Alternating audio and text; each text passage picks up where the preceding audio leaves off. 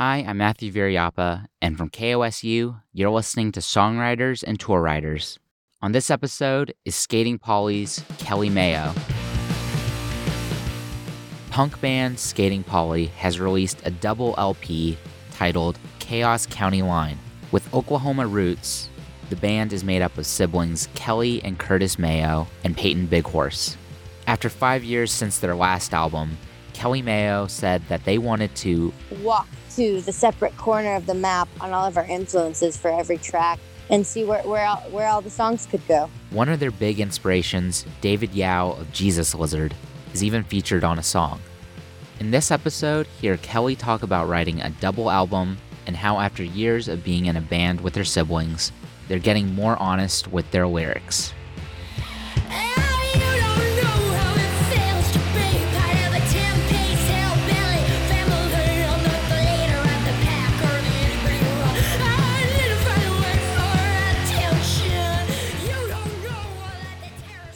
My name is Kelli Mayo, and I'm in the band Skating Polly.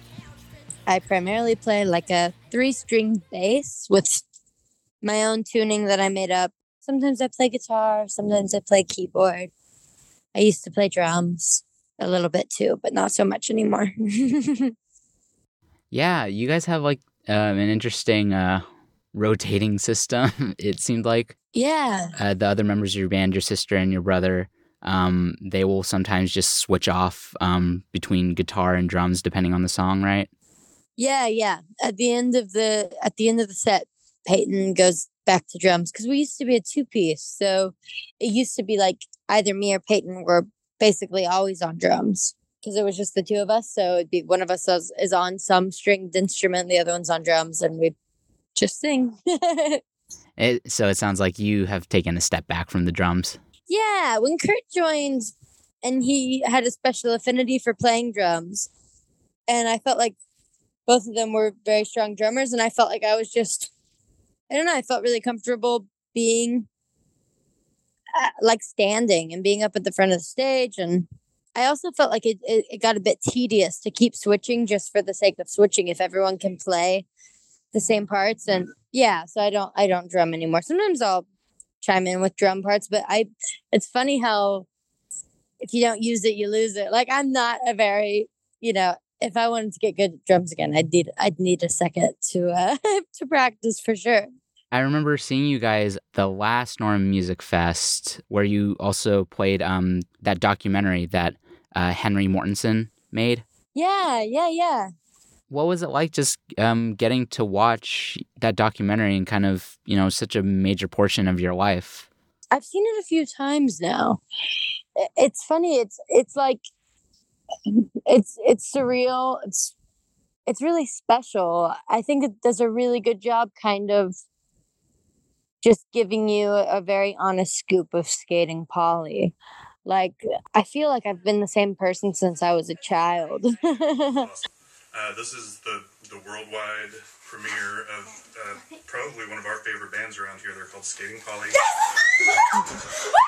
Peyton and Kelli, years old and 15 years old. Um, there are parts of it that make me a little bit self conscious, I guess, but for the most part, it's just like it feels like just a love letter to our band. I mean, it was so sweet of Henry to put all that time and all those memories into that with us. I mean, it started as him just following us on one tour. He was going to make a short tour documentary, and then we just kind of kept getting bigger and bigger opportunities. And he kept being like, "Well, I have to film that, and I have to film that, and I have to film that." In that documentary, it showed you guys uh, from starting out to touring, like you said, um, and producing um, your records, and it showed a lot of difficulty you guys had. You had to switch production styles and producers before you guys felt satisfied on one of your projects. Uh, what was it about this time around with Chaos County Line? What was it about working with Brad Wood that made you want to work with him again? Yeah, so I'm obsessed with Liz Phair's Exile in Guyville. It's one of the major reasons we wanted to work with Brad in the first place.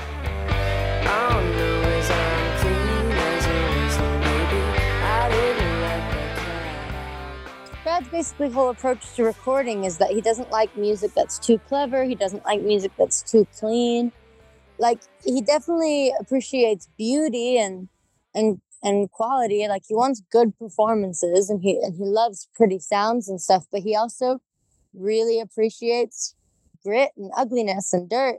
His kind of motto is keeping the perfect amount of mistakes and Easter eggs. And there's this photographer who, whose whole thing is the angel of uh, of uncertainty. She prays to the angel of, of uncertainty, and I feel like, and what she means by that is like every time she she makes a print, whenever it gets a little bit screwed up, it's it's so exciting because it's just kind of like the beauty of life. And I feel like that's kind of Brad's approach too. It's like as we go, the little things that were unplanned for, we before just throwing them out and shooting for some flawless robot take, we listen back to it and you know it's like oh wow that was kind of a cool unexpected thing.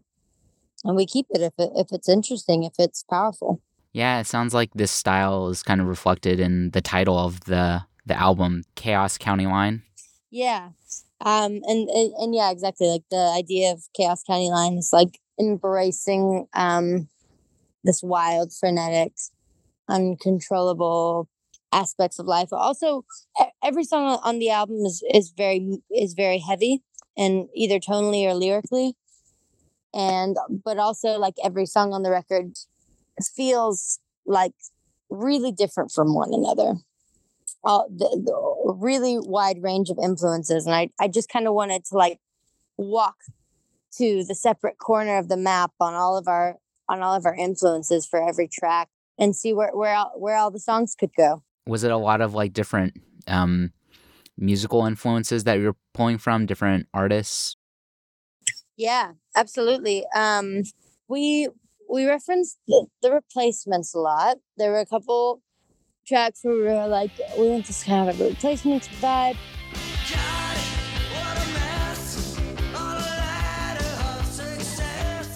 LCD sound system, Feelies, New Order, I mean, it's kind of all over the map. Babes in Toyland, Jesus Lizard, and then, of course, David Yow from Jesus Lizard sings on Man Out There, one of the tracks.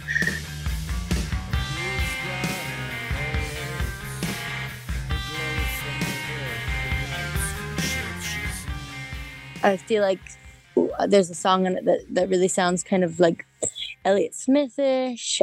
I wanted this a certain one of the songs to sound like I was listening to a lot of Alex G. And so I kind of took a couple cues from that. I kind of just trusted that if I if I wanted to follow my inspiration from these bands to a further point than I usually do, that it would still sound like us at the end of the day. So there was nothing to be scared of. Like let's just try new things and let's let's just walk there. Let's just go there. Let's see what happens. Yeah, I didn't know that uh, David Yow um, you said he's featured on one of the songs? Yeah, yeah, he sings on Man Out There. That's awesome. Uh, I saw Flipper when they came to Oklahoma City last fall, but uh, I think he was sick. Yeah, he had just left the tour whenever they they had that Oklahoma City show, and they they actually asked me because I ended up singing with Flipper uh, on that same tour just a a few shows later. So I sing with Flipper and Yow, and that's actually how the whole thing came to be. Is we had this song on the record that I wanted a little bit gnarlier, and it's funny when we first wrote it, I was like wouldn't it be so great if we could have like a scary, unhinged male vocalist on here as well? And I'd, I'd met Yow and, and I really like him, but I didn't know how much, you know, it's that's just a big ask. Do you want to sing on my record? But he was so down.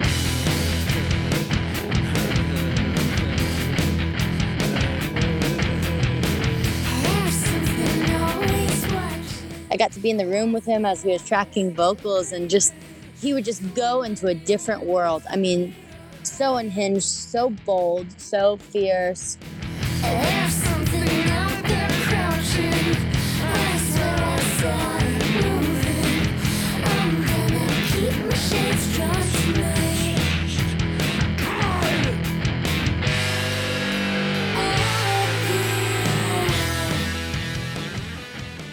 I just think he's a genius. I've always been so heavily influenced by his vocal stylings, but just to see him like riff on stuff in the room like that was so fun. And after every take, like he'd be kind of like unsure, like, was that okay? Do you like that? But it's funny because in the moment he's so powerful and mean and gnarly, you know? it was it was such a wild ride. Um, but yeah, he's on Man Out There. He really made that song. And then in LA, he's gonna be joining us on stage to sing it we just started playing it for the first time on this tour. played it twice. We're gonna play it again tonight, and then we'll play it in LA with David. Yeah. Yeah, this this album's gonna be a, a really big one. It's a double album. What kind of time span do these songs come from? Is it just like a bunch of songs that you guys have like piled up over the last five years? yeah, it's the time span's kind of kind of weird because it's like for the first time ever, like instead of it just being like, oh, that's about twelve, let's go make an album. We after I'd recovered from my my vocal stuff, like set a specific time frame. We were like, let's let's get the cheapest Airbnb we can find for a month and let's go finish these songs and let's do a double album because it's been way too long. Like we need to have more than just a 12 track album. that was one thing we were pretty sure about. So we had like 40 song ideas, but song ideas can be anywhere ranging from like a song with two verses, a chorus and a bridge or, or just like a riff or just a me just singing into my phone and um, but we listened to all of them and we wrote them all down and we played them for each other and and we just fleshed out the ones we really connected with. Um, so there are a couple songs that I, I do remember like writing the bulk of right after the Make It All show, right after the last record, like someone like a friend. I pretty much, I pretty much wrote that the same year the Make It All show came out. Um, for the most part, we then I added like bass and and the drums later, backup vocals, and then there's a song on it called Party House, which was actually the last song to join the record because we only had 17 that we took to Brad's. But Brad was like, I'd have a much easier time fighting for a double record if it was a solid and even 18. And 18 is the same amount of songs on Exile in Guyville. So we were like, well, heck yeah, we can do that. And he's like, but I don't think it should be heavy. Brad was like, um, every song on this record's either heavy, so you should try to have a song that's more like swinging with like a campfire feel and just some levity. And I was like, what are we going to do? Because m- most of the song ideas, especially the songs that had come from the writing session at the Airbnb, were so moody. So moody. I mean, like, what are we gonna do? And and so then we started thinking about these songs that we wrote when we were much, much, much younger.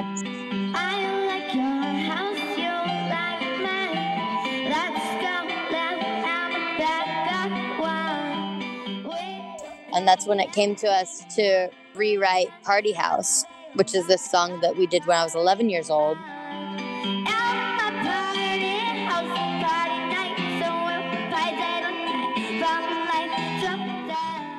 And we kept all the lyrics the same. I just I changed the instrumental arrangement a little bit, and then I had our whole family sing on it.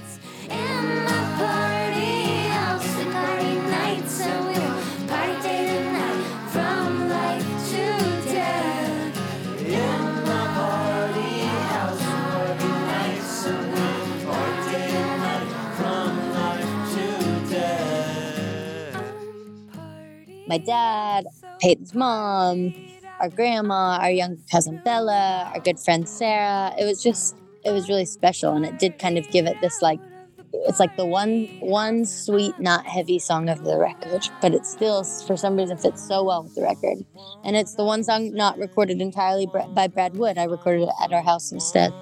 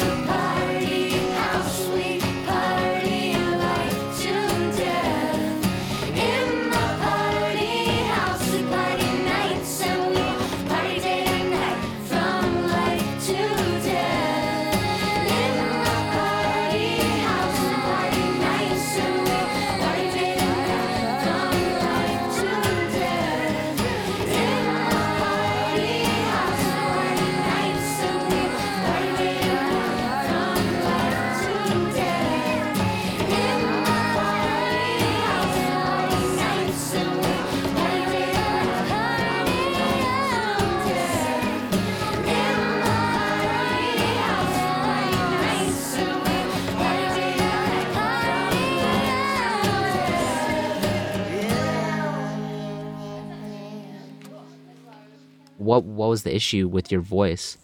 I had not nodes, but cysts. So it was like inside the vocal cords instead of on top of, and so they had to do surgery to remove it, and um, they ended up having to do two surgeries because I had one on each side, and and so it was like about a year, a year and a half of on and off vocal rest to different stages. You know, it was it was so incredibly lucky that it fell right on top of the pandemic instead of before or after. Um, but it was also it was lonely and, and weird. It was such a weird time to be trapped in your head, not able to talk to others. To be told not to talk to people and, and to have to look at how much you talk and socialize with others as like as like a bank account and that's something i still have to do i still have to like kind of think about how much talking i want to do how much how late can i really stay up? How what's going to be good for my voice? Like that's that's a weird thing to have to start accounting for. I worked with some really great vocal coaches who understood my style of music.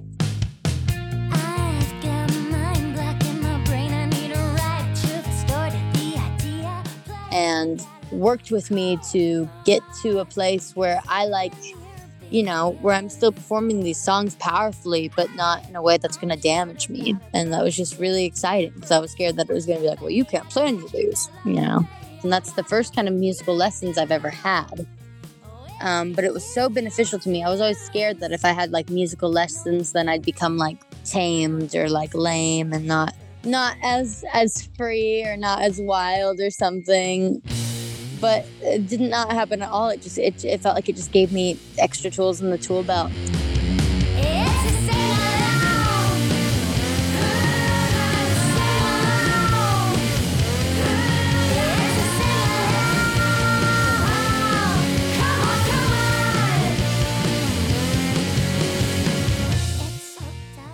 I passed them along to Peyton and she started doing my vocal warm ups with me. And I'm so happy with our vocal takes on this record. There are things that I do on this record and that Peyton does that I'm just like, wow, we sound like real singers. you know, like it's just it's just crazy. Like her voice has always been one of my favorite voices. I don't think there's anyone else that sounds like her on the planet.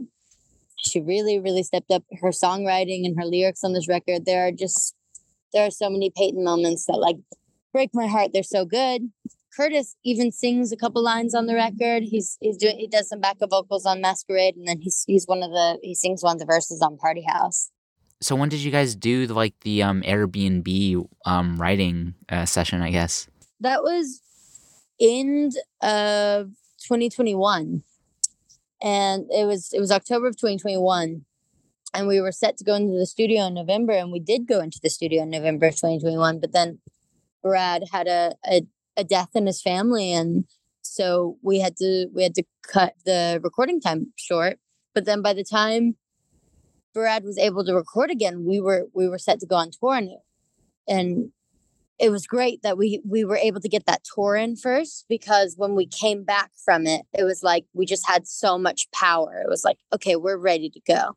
It, it was scary honestly going into the studio at first. Like I, I had faith in the songs but just as a unit the three of us it had been so long since we'd regularly played music together because during the pandemic it was like the first time where we all lived away from each other and it, it was just wild so even though I knew the songs were really good, it was like we didn't have a lot of confidence as a unit. And then we got to go on tour and then we came back after that tour and it all started to click again. What is um, your guys' uh, writing process together? Um, are you guys just bringing in your own skeletons and then when you get together as a band, um, just taking them apart and having conversations? Yeah. Uh, so most of the time, like I'd say 85% of the time, whoever's doing lead vocals brought in the song with melody and if not the same lyrics, at least like the same feeling behind the lyrics. And then we all sit down and we we usually bang out song structure before we bang out lyrics. And then when we do bang out lyrics, it gets really intense because we're like, wait, to me this means this and if you're trying to say this then this and this and you don't have to tell me exactly what this means but the picture it's painting for me is this would it make more sense to say this and but we've gotten a lot more open like no this is a direct reference to that time that this this this happened and it's funny when we first started kind of going through each other's lyrics we'd be like um i don't know i just like this word more i don't know I don't want to talk about it, but I like this word more. And now it's like, no, you don't understand.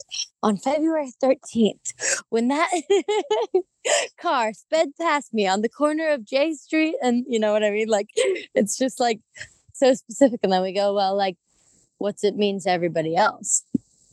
And what's it? And I don't know. We just kind of we, we we try to challenge each other a bit. Um, I I do most of the layers and harmonies in the band. I do like song structure. Like I usually kind of decide on the final structure of the songs. And then also like um yeah, just like the instrumentation, the bass and guitar lines and any keyboards or whatever. There's some keyboards on this record and organ. Kurt generally writes his drum parts but like like he's got a really good ear so usually he can just come up with them he can sense the song really fast but sometimes me and peyton will have specific notes. And then the thing is we can all play each other's instruments so if i have you know an idea of what i want on bass or guitar a lot of times kurtis and peyton can elaborate on that and we just we just try to all hear each other out and explore every avenue. Sometimes it can take a while yeah, and this is this is only the second album now that Kurtis has uh, been a part of. Yeah, yeah, exactly. What do you think makes this album um, really different from uh, the previous ones? I think I just think we're more comfortable as songwriters. I think we're more comfortable like like like like taking those risks and and and being inspired by things, doing things on skating polly songs that we've never done. Like it it it, it felt comfortable, but then also like the lyrics, like the lyrics were kind of uncomfortable and really hard to write. And we say that with every record. Like I think get, the lyrics get a little bit more to the surface, where where they're just there's less metaphor and symbolism, and it's it's a little bit more literal and direct. This record very much so. I mean, the song "Girls Night" is there's not a lot in that scene that I paint that didn't really happen. It's a very literal song. It's a girl's night. It's a girl's night with every girl I kind of like. And I think I used to feel like I had to kind of hide the direct inspiration of a song. I had to hide it under layers of um, symbolism or poetry or whatever, just because I didn't want anyone else's opinion on how I felt about things. Like if I was too specific about what thing happened to me and how that thing made me feel, I was scared it would open me up for critique. And now I'm just like, no, this is who I am, and this is the record we're making.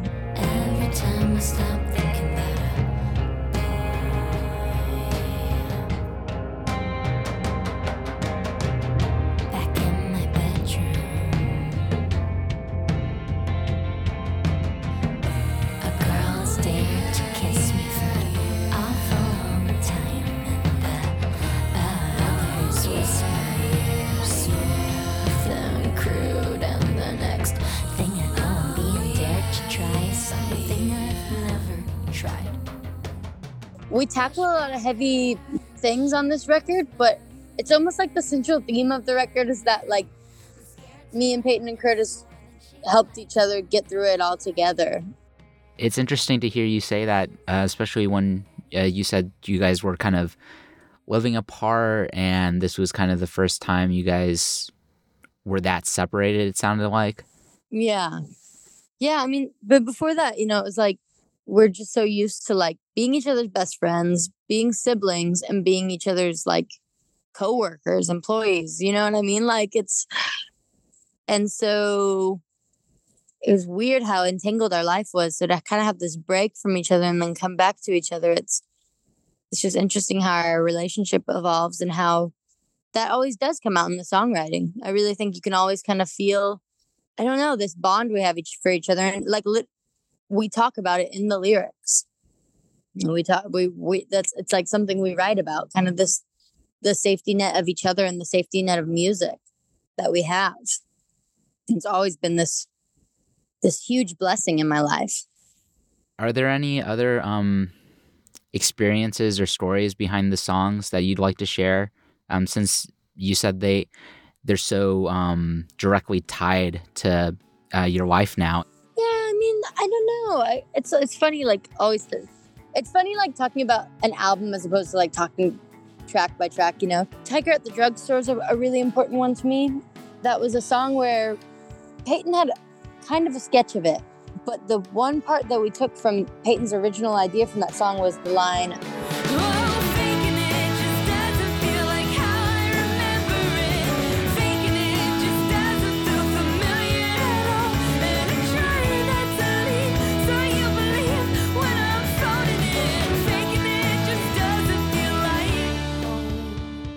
And that line resonated with me so hard. And so I, like went through my journals and i found all this old poetry and we also wrote some new lines for it and we, we decided to make it about like coping mechanisms. Because during the pandemic each of us had dealt with our own unhealthy coping mechanisms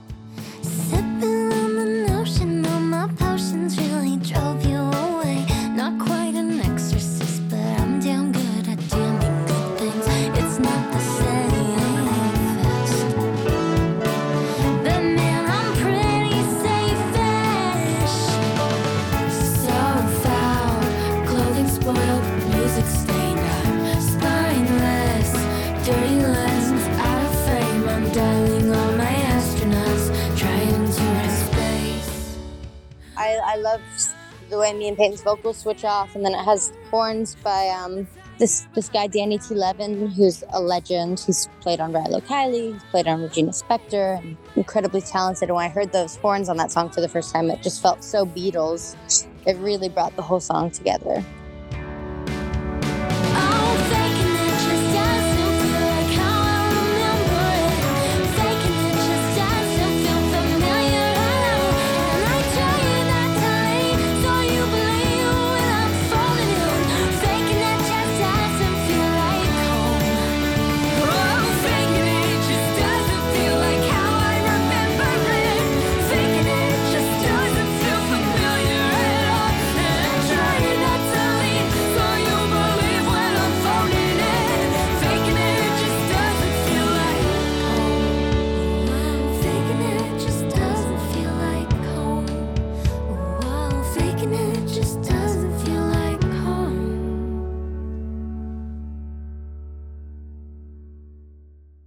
Whether it was like food or you know television addiction or sex or relationships or drugs or alcohol.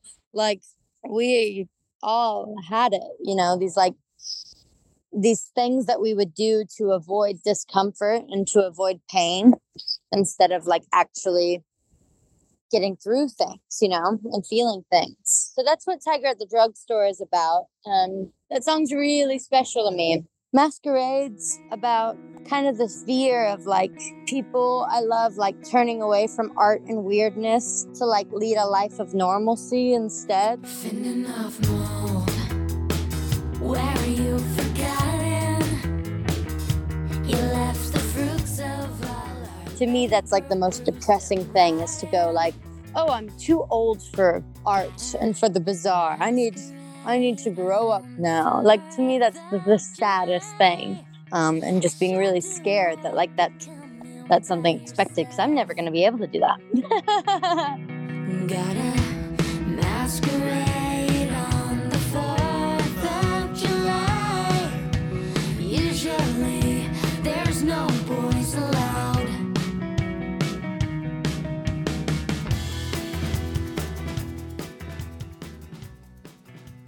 All the choices, gosh, Peyton's lyrics on that song kill me. They're so good. I could feel my heart beating right down to my toes. I wanted to believe it till it got a little. I, I think it, Peyton would probably describe it as like a song about imposter syndrome, a little bit, sure, and and just overwhelmed by the uh, freedom of being an adult, the choices of every day or whatever.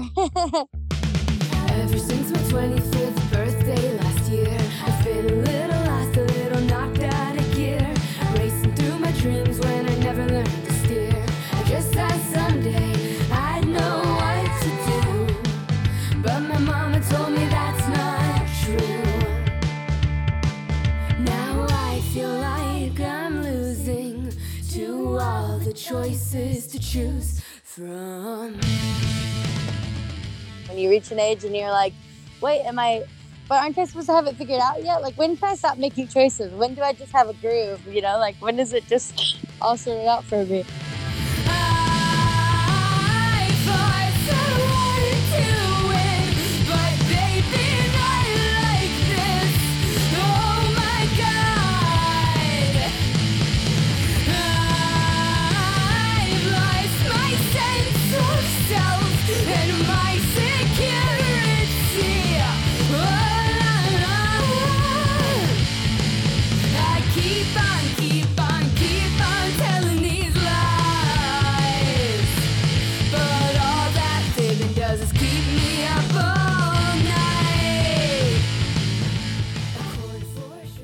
You guys have um, created this label for your music, Ugly Pop. And I'm just curious what you're feeling towards that term is now. Like with this album, do you think the term Ugly Pop has changed in your head? I think it's still very on point. I think it still really fits. I think every song has like the the elements that make something ugly pop, which is like like the point of the song is to just write a well crafted song, but then the ugliness is all the weirdness and darkness and and dirt and grime and imperfection. And I think that's very real on every track. I, I think I think this album is a really good embodiment of ugly pop and and all the kind of leaps and and and new directions it went in is also I think very ugly pop to just to just try things, you know. I think that's going to be something I always connect with. I drove an hour and a half, two hours back. I even got a sunburn for that boy. You can find out more about Skating Polly and the full list of songs that were featured in this episode at kosu.org.